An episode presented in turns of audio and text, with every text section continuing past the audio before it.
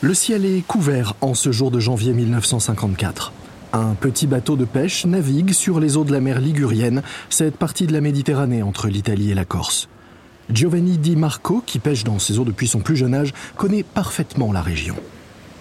Il se dirige vers l'arrière du bateau et commence à actionner le treuil pour remonter le filet.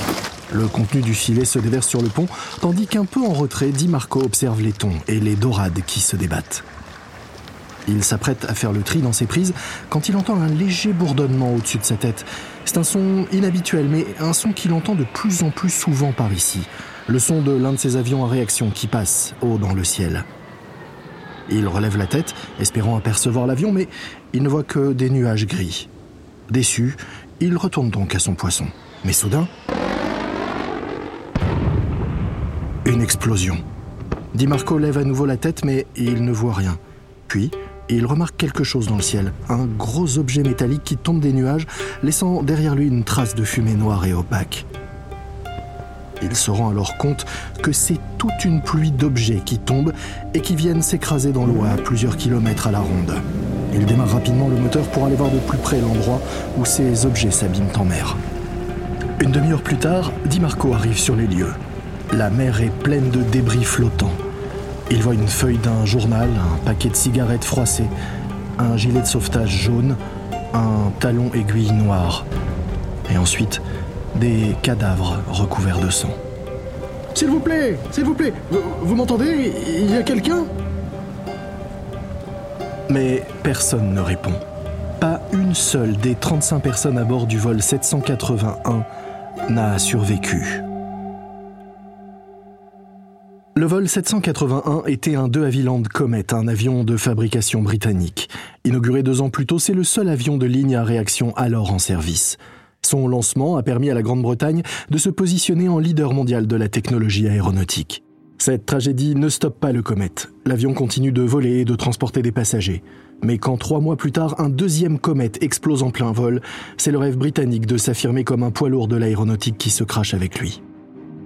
On découvrira quelque temps plus tard la cause de ces accidents en étudiant le phénomène de la fatigue des métaux, mais c'est alors trop tard. L'image de De Havilland est déjà détruite. Son avion en réaction est interdit de vol et l'entreprise file tout droit vers la faillite. L'Europe a raté l'occasion de devenir leader de l'avion en réaction. Mais le malheur des Européens va faire le bonheur des Américains. De l'autre côté de l'Atlantique, un constructeur d'avions militaires appelé Boeing va profiter de la tragédie du comète pour partir à la conquête du marché de l'aviation civile.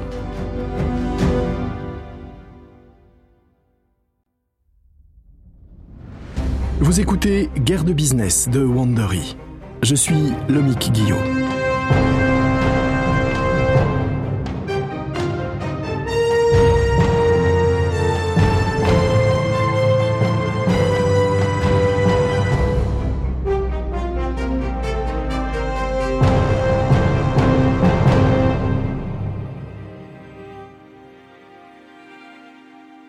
Cette nouvelle saison de Guerre de business, nous allons vous raconter la bataille pour la suprématie aérienne que se livrent deux géants de l'aviation, Airbus et Boeing. C'est une lutte acharnée qui oppose l'Europe à l'Amérique pour s'imposer sur un marché qui pesait jusqu'ici 190 milliards de dollars par an. C'est aussi un business très particulier dans lequel une seule commande peut avoir des conséquences sur l'économie tout entière d'un pays. Un secteur dans lequel les hommes politiques les plus influents se transforment régulièrement en VRP de luxe. Autant dire qu'avec de tels enjeux, la concurrence est rude et que pour Boeing comme Airbus, le voyage vers la première place s'annonce riche en turbulences. Voici le premier épisode, ça donne des ailes. Août 1955 sur le lac Washington à Seattle. Le président de Boeing, Bill Allen, a invité tout le gratin de l'industrie aéronautique américaine sur son yacht pour une réunion au sommet. Ils ont passé la matinée à déguster des petits fours et du champagne tout en assistant aux épreuves de la Gold Cup, une course de hors-bord. Mais la véritable raison de leur présence ici, c'est pour assister à la présentation du premier avion de ligne signé Boeing. Depuis sa création en 1916, Boeing est un fabricant réputé de bombardiers pour l'armée. Mais c'est en revanche un acteur mineur en matière d'aviation civile. Un poids plume même face à Douglas, le leader californien du marché. Mais aujourd'hui, Bill Allen espère bien que le modèle qu'il s'apprête à dévoiler va changer la donne. Pour l'instant, le nouvel avion de Boeing s'appelle le Dash 80, mais on le connaîtra bientôt sous un autre nom, le 707. Le patron de Boeing regarde sa montre et se tourne vers ses invités. Votre attention, s'il vous plaît. Bon, ça ne devrait plus trop tarder. Je pense que vous allez adorer. Quelques secondes plus tard, le prototype du 707 survole les invités à seulement 100 mètres au-dessus de l'eau. Aux manettes, Tex Johnston, le pilote d'essai en chef de Boeing.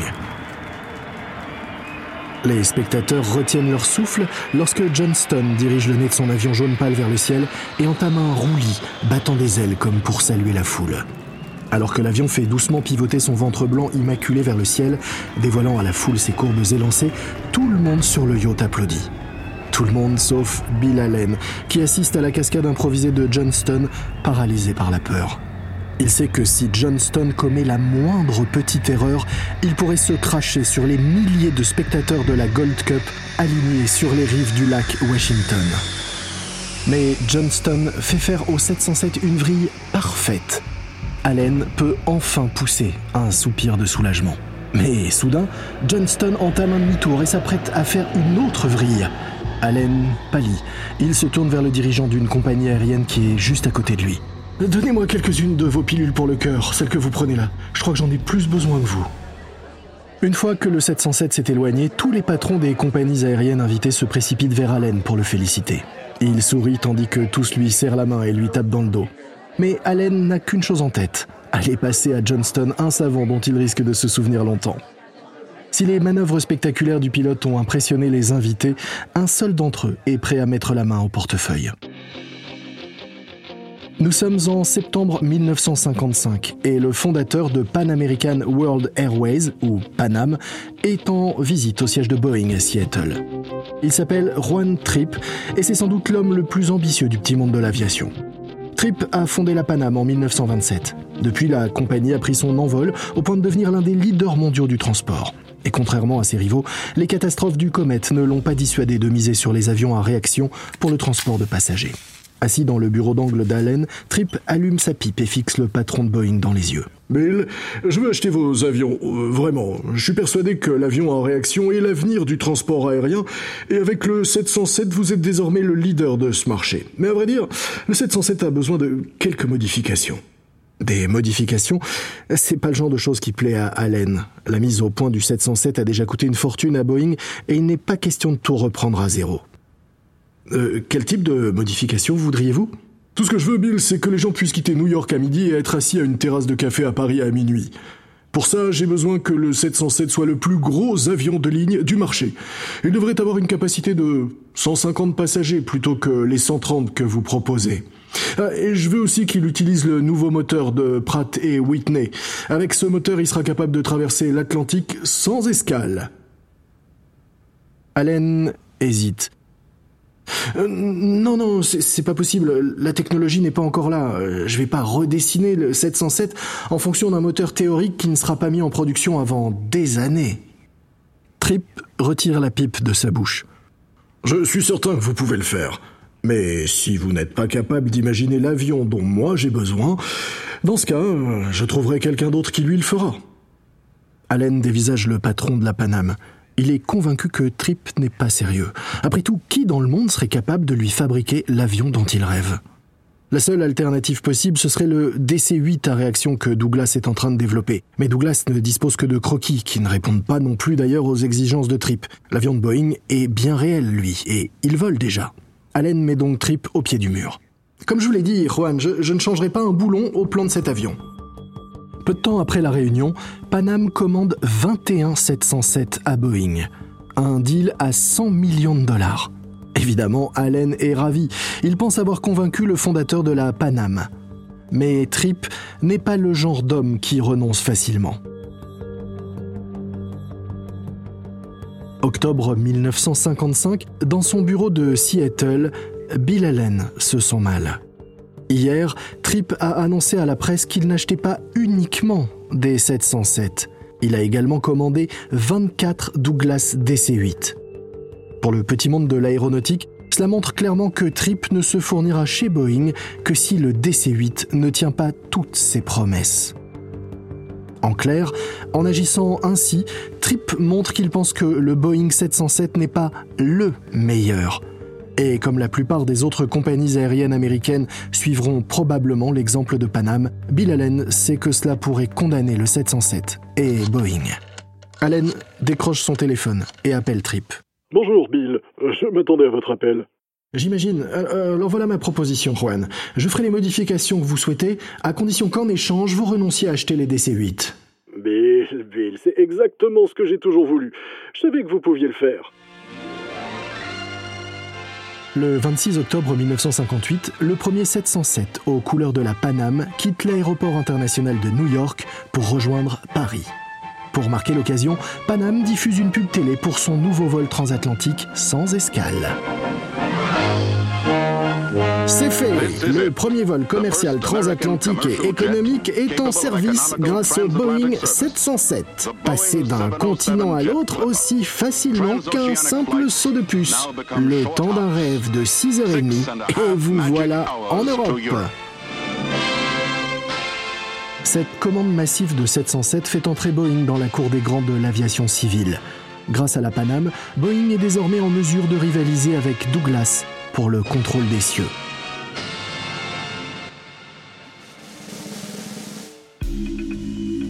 Alors que les compagnies aériennes veulent désormais toutes leurs avions à réaction, Boeing et Douglas imaginent de nouveaux modèles, rognent leurs marges pour décrocher plus de commandes et se battent pieds à pied pour être celui qui construira les avions les plus fiables et les plus sûrs.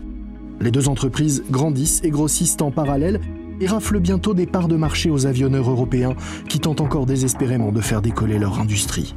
La relance du Comet, nouvelle version, est un échec et porte le coup de grâce aux Britanniques de Havilland. Et le grand espoir français, la Caravelle, se trouve déjà ringardisé par les géants américains. Même l'optimisme suscité par le supersonique franco-britannique, le Concorde, s'émousse. Le projet d'avion de ligne très médiatisé souffre de retards, de surcoûts démesurés et les querelles incessantes entre les gouvernements français et britanniques n'arrangent rien.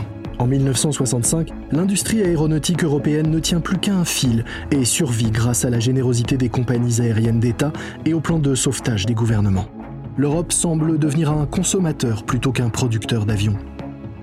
Une fois de plus, l'ancien monde, autrefois dominant, s'est laissé dépasser par une Amérique super puissante et entreprenante. À tel point que de leur côté de l'Atlantique, Boeing et Douglas font leur business sans se préoccuper de ce que les constructeurs européens font de leur côté. Ils ne se rendent donc pas compte que l'industrie aéronautique européenne prépare, en cachette, son grand comeback. Nous sommes en octobre 1965 et les leaders du secteur aéronautique européen ont rendez-vous dans la salle de réunion d'un hôtel près de l'aéroport londonien d'Heathrow.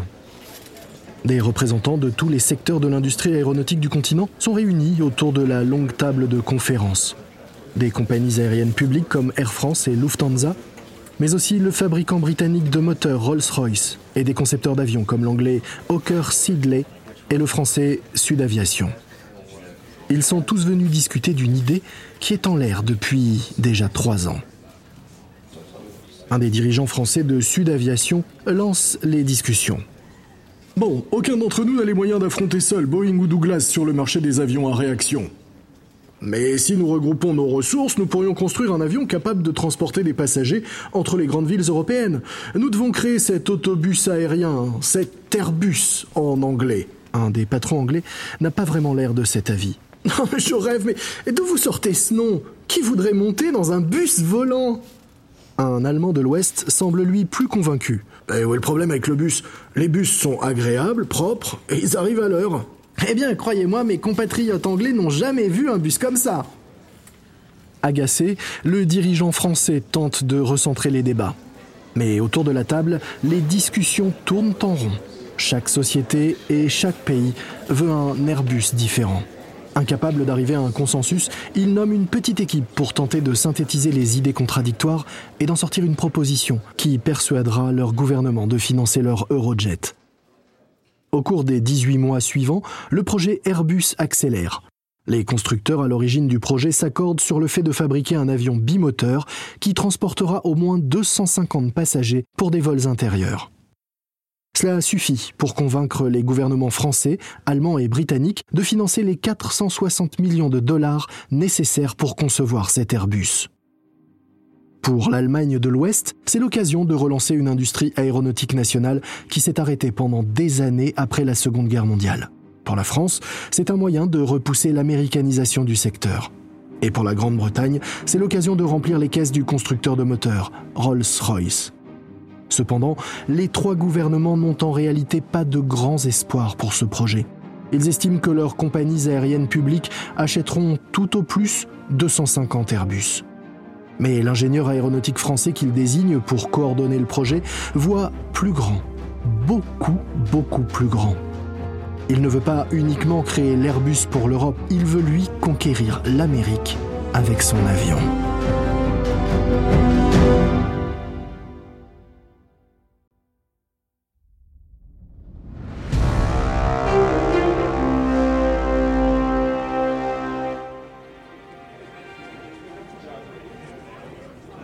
Nous sommes au début de l'année 1968 et le coordinateur du projet Airbus, Roger Béteille, vient d'arriver à Fort Worth, au Texas. Béteille est un homme mince, aux cheveux noirs et ébouriffés.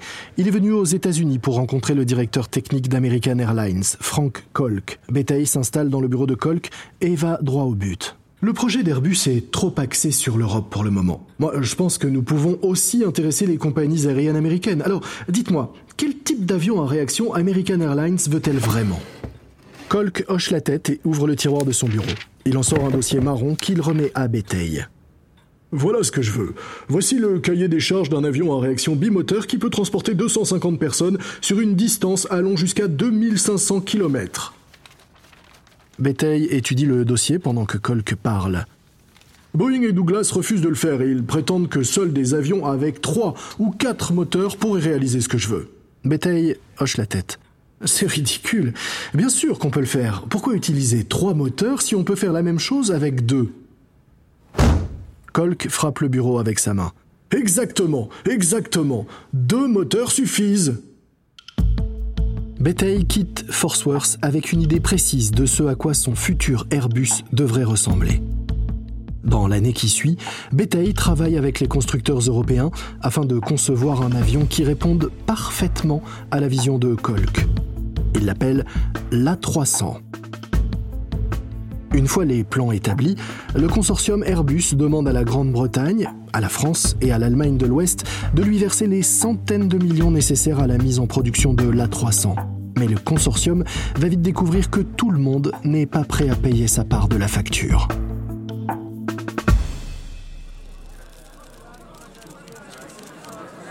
Nous sommes à Bonn en février 1969. Le chancelier ouest-allemand Kurt Kissinger et le Premier ministre britannique Harold Wilson donnent une conférence de presse à l'issue de leur dernier sommet. Mais lorsqu'ils donnent la parole aux journalistes pour des questions, ceux-ci se concentrent immédiatement sur les problèmes de l'alliance Airbus. La Grande-Bretagne va-t-elle financer l'Airbus? Le chancelier allemand se prépare au pire. Le Premier ministre britannique Wilson retire sa pipe de sa bouche et répond par l'une de ses célèbres métaphores. La Grande-Bretagne ne va pas dépenser de l'argent inutilement sur ce projet. En réalité, la collaboration dans le secteur aéronautique est une piste en plein désert, jonchée de carcasses blanchissantes de projets communs avortés, la plupart du temps entrepris à grands frais d'ailleurs. Pour la France et pour l'Allemagne occidentale, c'est la déclaration de trop. Il fixe donc un ultimatum aux Anglais. Montez à bord maintenant ou l'Airbus décollera sans vous. Wilson réagit en retirant la Grande-Bretagne du projet Airbus. Il pense que Rolls-Royce ferait mieux de courir après les dollars américains. Et avec les coûts astronomiques du Concorde, qui a pris beaucoup de retard, il ne veut pas voir la Grande-Bretagne s'impliquer dans un nouveau projet européen d'aviation. Le départ de la Grande-Bretagne plonge le projet Airbus en pleine crise. Le constructeur d'avions britannique Hawker Siddeley était censé fabriquer les ailes de la 300, mais la société n'a pas les moyens de le faire sans l'aide du gouvernement britannique. Et sans ces ailes, l'Airbus semble cloué au sol. Mai 1969, Bonn, en Allemagne de l'Ouest. Franz Joseph Strauss court aussi vite qu'il peut dans les couloirs du ministère des Finances allemand. Le politicien bavarois grassouillé est en mission pour tenter de sauver Airbus. Et le temps presse. Si l'avenir d'Airbus n'est pas clarifié au moment du salon du Bourget, qui se tiendra dans le courant du mois, le consortium pourrait bien s'effondrer. Strauss est un homme puissant dans le monde politique de l'Allemagne de l'Ouest. Il dirige le troisième parti politique le plus important du pays, et à l'heure actuelle, ce parti peut faire pencher la balance du pouvoir. Strauss se voit également comme le défenseur de l'industrie aéronautique allemande. Il pense qu'Airbus est essentiel à son avenir. Il entre dans le bureau du ministre de l'économie, Karl Schiller, et s'affale sur une chaise, le front trempé de sueur. Schiller attend poliment que Strauss lui explique ce qui semble tant le préoccuper. Vous devez intervenir et financer Hawker Sidley. Sans eux, le projet Airbus est mort. Schiller regarde Strauss à travers ses lunettes et hoche la tête. Je ne peux pas le justifier. Pourquoi les contribuables allemands devraient-ils financer une société britannique? Personne d'autre qu'eux n'est capable de nous fabriquer ces ailes? Strauss s'essuie le front avec un mouchoir. Non, les ailes, les ailes sont la partie la plus importante et la plus complexe d'un avion. Personne d'autre en Europe ne peut rivaliser avec l'expertise de Hawker Sidley. Le projet Airbus a besoin d'eux. Vraiment. Schiller hoche la tête. Alors ils n'ont qu'à demander aux Français de payer. Ils veulent piloter le projet, n'est-ce pas? Les Français refusent de le faire. Ils ont déjà trop lourdement investi dans le Concorde. Mais écoutez, ce pourrait être une bonne idée pour l'Allemagne. Nous protégeons ainsi notre industrie aéronautique en sauvant Airbus. Et puis en investissant davantage dans la société, bien, nous serions à la même hauteur que la France. Schiller semble imperturbable. Strauss tente alors une autre stratégie. N'oubliez pas, ce projet est bien plus qu'un projet d'avion. Il s'agit en réalité de l'unité européenne. Il s'agit de rapprocher nos nations et de mettre le passé derrière nous. Il s'agit d'une réconciliation. L'expression de Schiller s'adoucit. L'horreur de la Seconde Guerre mondiale hante toujours le continent. Le désir de rassembler l'Europe et de mettre fin à des siècles d'effusion de sang pèse lourdement, même lorsque des millions de Deutschmark sont en jeu. Très bien. Je vais faire en sorte que les fonds soient disponibles. Un peu plus tard dans le mois, au Salon du Bourget, Schiller et le ministre français des Transports signent l'accord qui verra Airbus passer d'un avion en papier à un véritable avion. Alors que les photographes de presse immortalisent l'instant, les deux hommes politiques se serrent la main et sourient. Ce dont ils ne se rendent pas compte, c'est qu'en signant cet accord, ils viennent aussi de signer une véritable déclaration de guerre commerciale. Une guerre qui va opposer l'Europe et l'Amérique pendant les prochaines décennies. Dans notre prochain épisode, Boeing popularise les voyages aériens et Airbus fabrique un avion dont personne ne veut.